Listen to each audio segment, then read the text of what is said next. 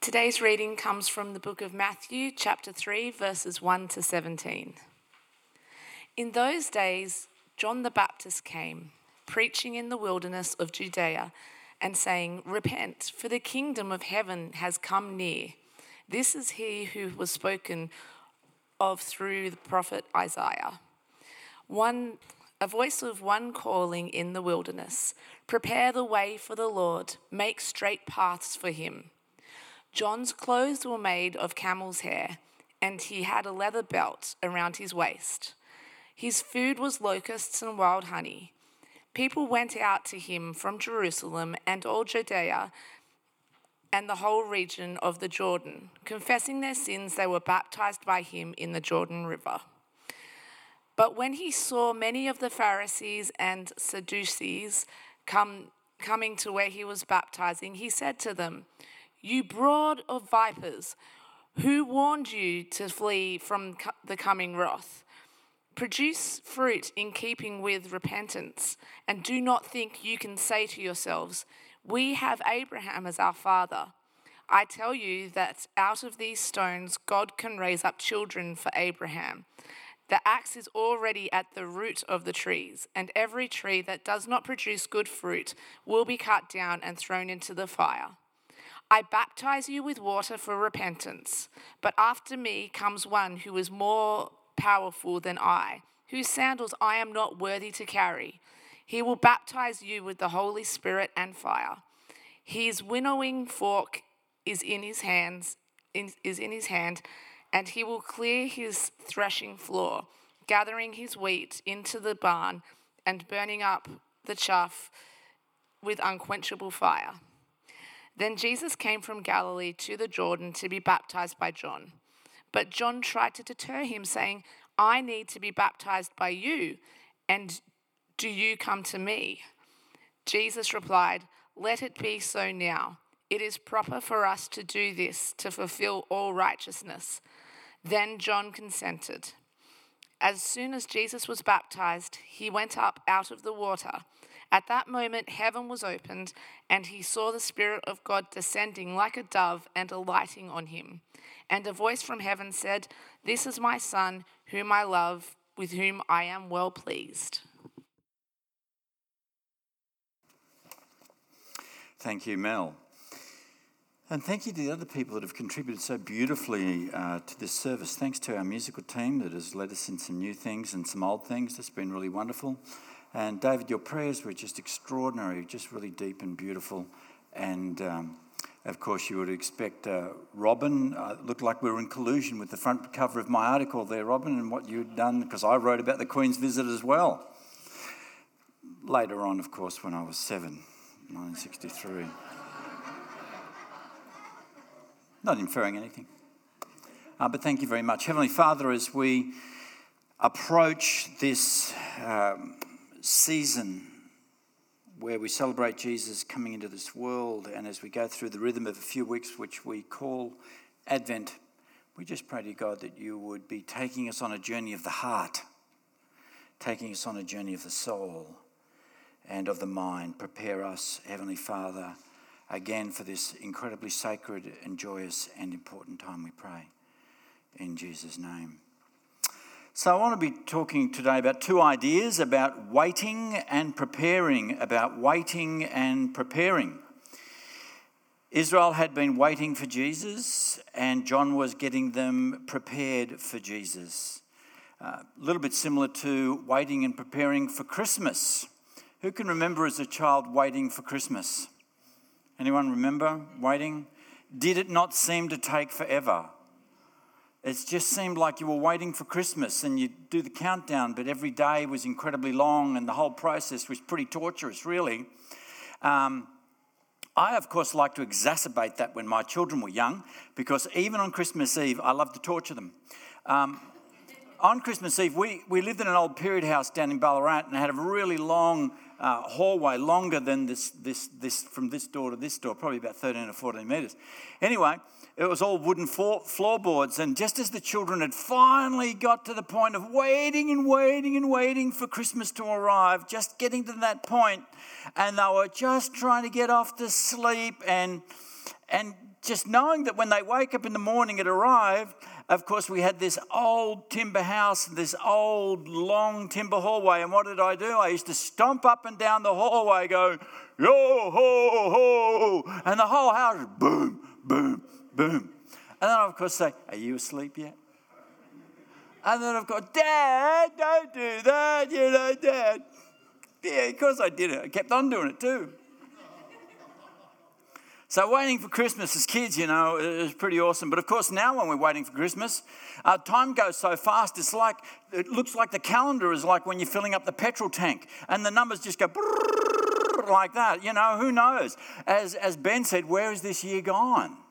You know, you're turning around and time seems, time seems to accelerate the older you get. Yeah? Wow. That's the case. Waiting for Christmas, preparing for Christmas.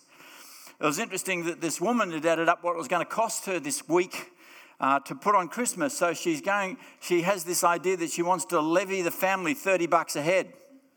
So to go, well, full of Christmas joy and generosity and cheer there, isn't it, really? so preparing for Christmas. I've only made the one mistake of going to Carlingford Court anywhere near Christmas. And of course, you just, when you can't get a park on the lower levels and you find yourself on the upper level, and then, of course, everybody's gone at that particular time and everybody wants to exit at that time. It took about 45 or 50 minutes just to get out of uh, Carlingford Court. Nearly as bad as Chatswood, but of course, Chatswood is that magnified. Well, here's Israel waiting and preparing, waiting for Christ, the coming Messiah. Israel had been waiting. I've got two of these little flickers here today, which is fantastic because one of them belongs to the Presbyterian Church. So when I turn it and flick it on, um, I'm not sure what's going to be happening up there. This is the one.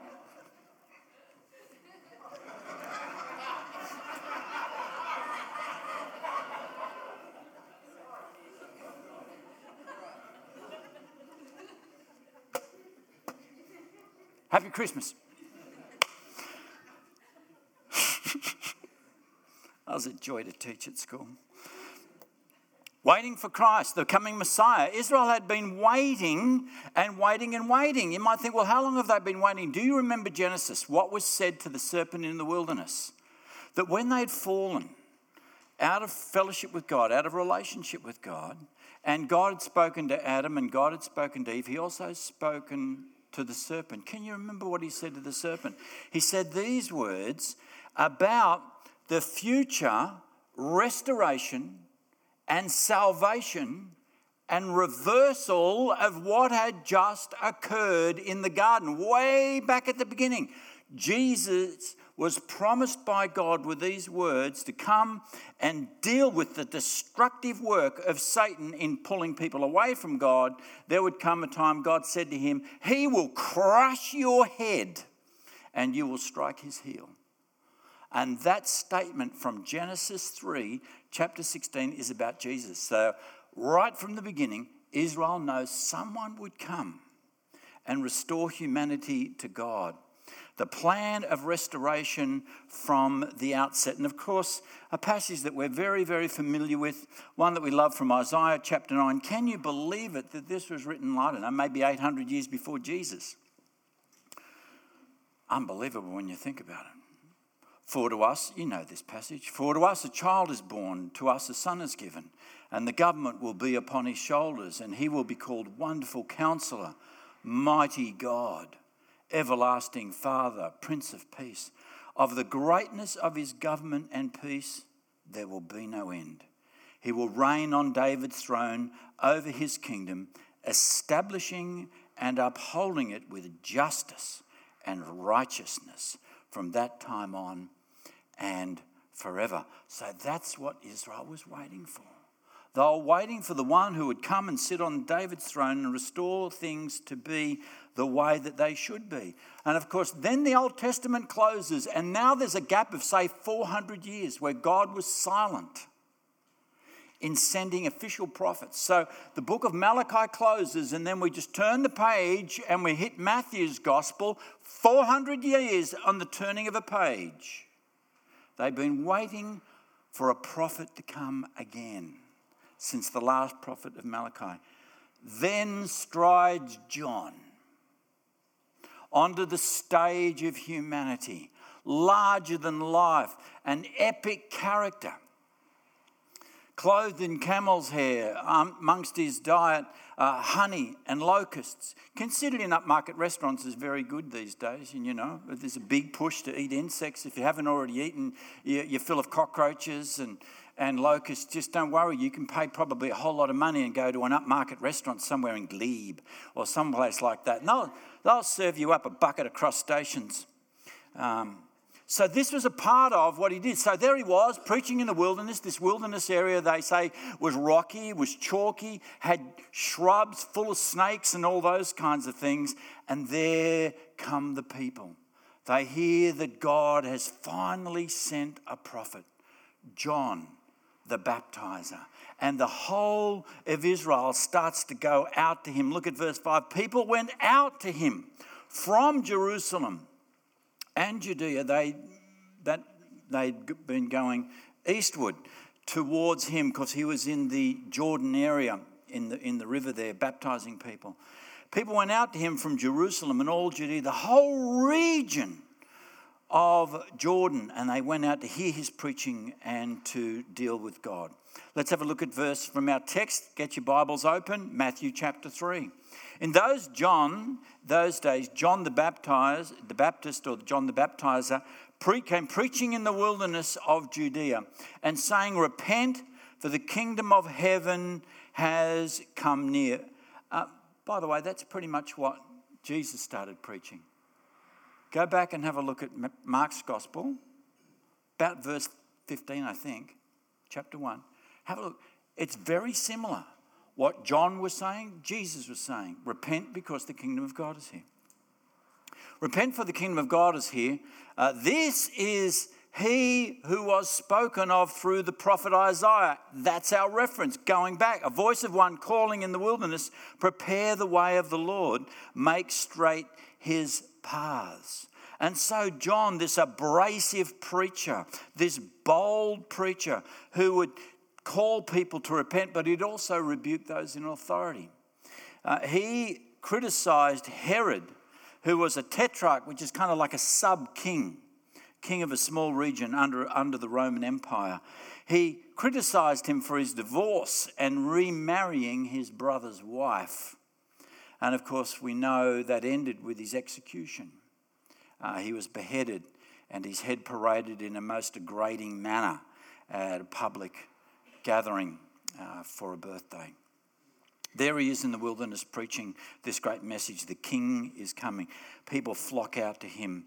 And of course, uh, what he's doing is he's quoting Isaiah chapter 40, uh, verses 3 and 4 a voice of one calling in the wilderness, prepare the way of the Lord, make straight, make straight in the desert a highway for our God.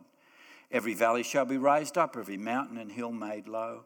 A rough ground shall become level, rugged places a plain.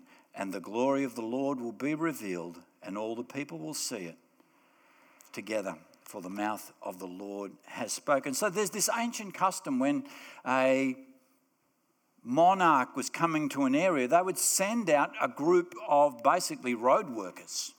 And they would go out and they knew that the monarch was coming. And so, what they would do is they would do their best to, to make way, make the highway appropriate so that they would do things, do as much roadworks as possible because this is the road on which a king would come.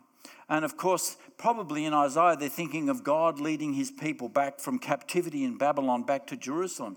But here it is this manifestation, this ancient custom of preparing roads and making high places low and low places and building them up. And so that's what was happening here in this particular instance there. He's saying the king is coming. But of course, John is not talking about road works. He's talking about heart works. He's talking about preparing our hearts. He's talking about get those things in your life that are, that are peaks and unacceptable to God, knock them off. Get the low parts of your life and build them up. The King is coming. Let God do the major works in your heart and in your soul. He's preparing for Christ. And so they're waiting for Christ, and now they're preparing for Christ. What have I taken the Presbyterians one? What do we, we have the next slide? Just hits, hit a button. There we go. I knew God wouldn't help me if I did that. Put the Presbyterian one down there. Preparing for Christ. So, Matthew chapter 3, we see there at verse 6. People came, what were they doing? They were confessing their sins. They knew that they had to deal with the stuff that displeased God. Confessing their sins, they were baptized by Him in the Jordan. You see, repentance. Repentance is at the core of Christianity. Baptism is a sign of sorrow over sin and a complete turnaround. And as we know, uh, true faith invariably manifests itself in repentance towards God and compassionate generosity to others. Listen to that again. True faith invariably manifests itself in repentance towards God and compassionate generosity to others. You see, Christianity is not a bunch of ideas that we subscribe to, it's far more than that. It's a life turnaround. It's a life dedication. It's a God who we worship. It's a personal relationship with Him. See, you can have a personal faith, but you cannot have a private faith.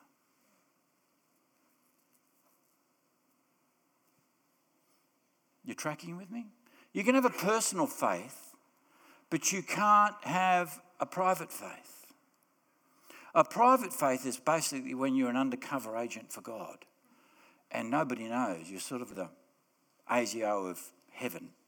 But you see, you're, you're so far under the radar that you don't manifest that. You see, a good spy is somebody who doesn't show their colours, they just blend in. That's what having a private faith is, where you try to hold something, but it doesn't really manifest itself out there. No one should be surprised when you tell them you're a Christian. So if people don't know you're a Christian and you're interacting with them, no one should be surprised when you say, Yes, I'm a Christian. Because they should say, Wow, okay, well, that lines up because I've been observing you, I've been talking with you, I've been watching you. Because always a personal faith exhibits itself in public actions. That's why Jesus said, your, Let your light shine so that people might see your good belief system held deeply to yourself they may see your good philosophy.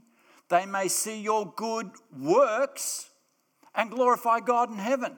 And so Jesus said, Let it shine, show it out to the world, show people not to be seen yourself, but to bring glory to God so that people would, would our influence is there. It's, it's public. No one should be surprised. You can have a personal faith, but you cannot have a private faith that doesn't express itself in generosity to others and repentance towards God. It's impossible. There is no such a thing. Personal faith demands public expression.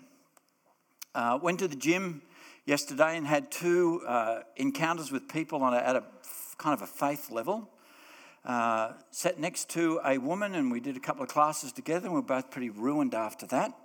And she said, What do you do for a job? And I said, uh, I'm a pastor of a local church. That's always a killer. that and being an undertaker, you can't. Or a politician, that'd go bad, wouldn't it, really?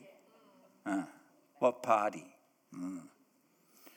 And of course, when you try to explain to people you're part of the Church of Christ, never heard of you.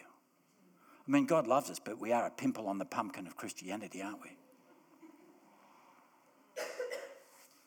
Anyway, talking to her. She works in the healthcare system. She's in a brand new role of seeking to offer basically patient support through personal interaction and hearing them out. It's kind of like a secular chaplain role. She said, I want to pick your brains. I said, I think my brains are fried. This class has just about killed me. Anyway, she described her role, and I said, Look, let's get on social media, link me up and I'll send you some articles and thoughts. So I spent yesterday afternoon, from what she described, writing her because she said, Oh, I've got to write a job description. I've got it. They want things about how to.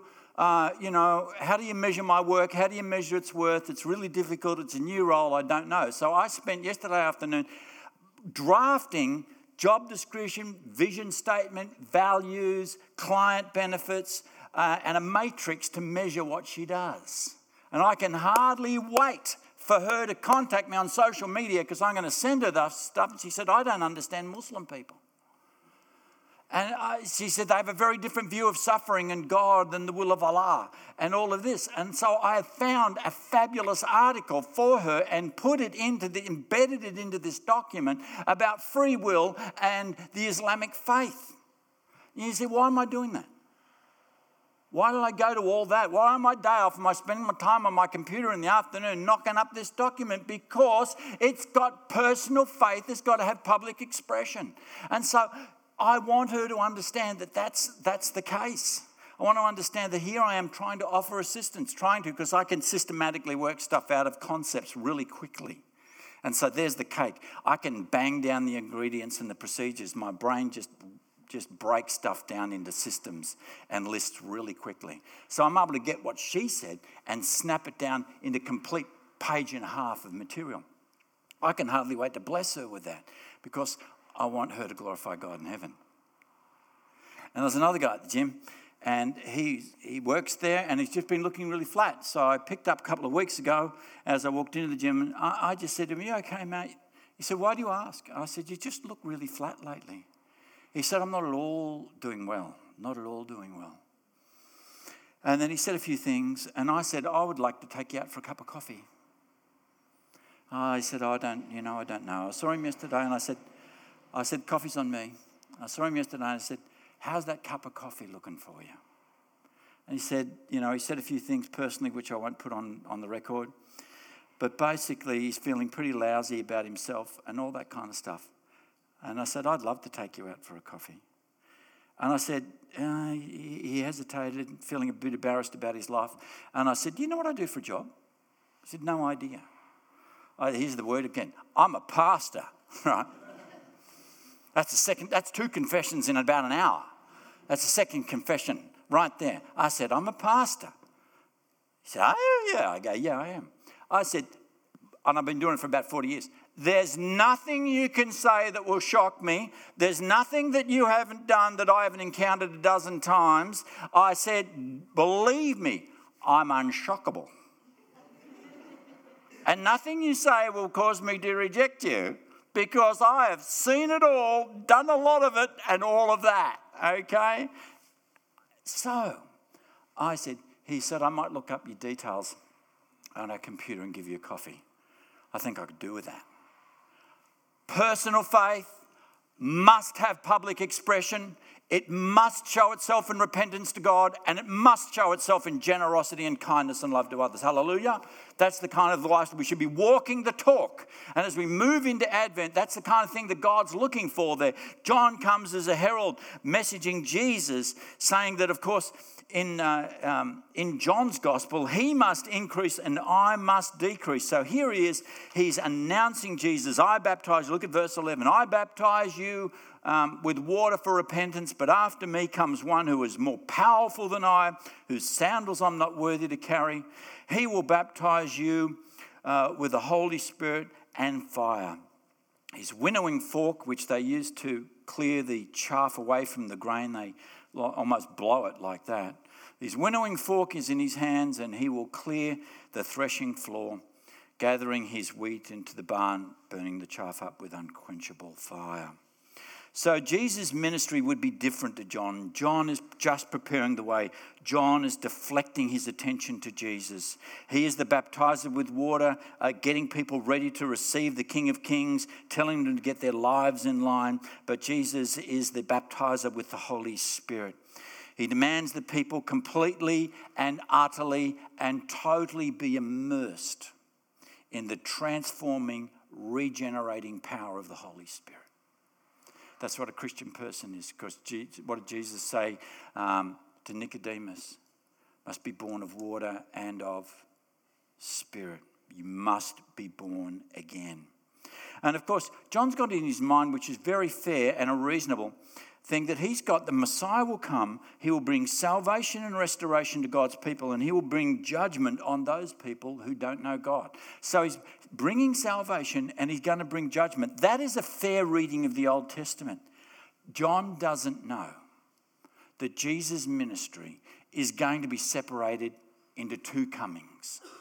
First of all, the coming to be the Saviour of the world, but the second one coming to be the what of the world? The judge of the world. And so he sees the ministry of Jesus correctly as Saviour and Judge, correctly, burning with unquenchable fire, absolutely correctly. He doesn't understand, obviously, and reasonably too, that these comings of Jesus are separated. And so, you know, when I'm looking at uh, the very famous verses of John 3:16 and 3:17, I find it says in verse 17, "For God did not send his son into the world to condemn the world, but to save the world through him."